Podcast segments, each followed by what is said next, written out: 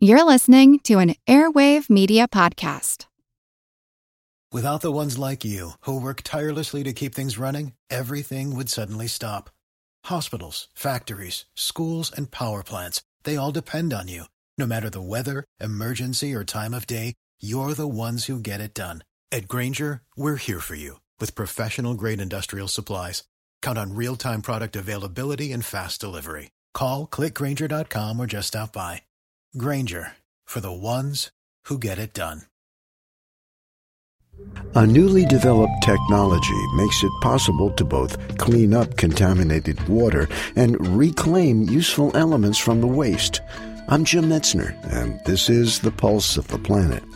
Karen Sorber is co founder of Micronic Technologies.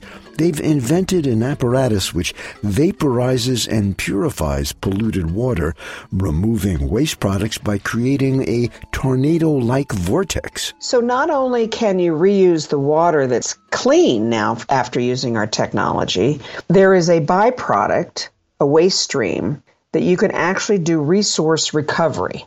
So, for example, I am in the southern Appalachia Mountains and we're near the coal mines.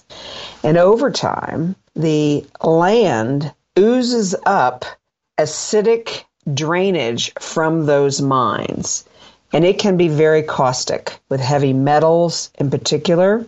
And there's this acid mine drainage that is all over the coal fields. And that, believe it or not, includes rare earth elements. And those are the materials needed to make silicon chips that we're so dependent on other countries for.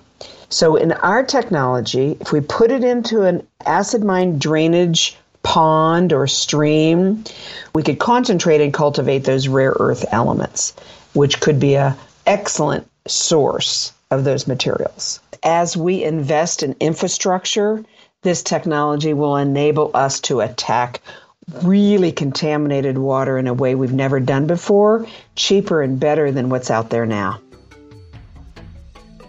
Pulse of the Planet is made possible in part by the Center for Earth and Environmental Nanotechnology and the National Science Foundation.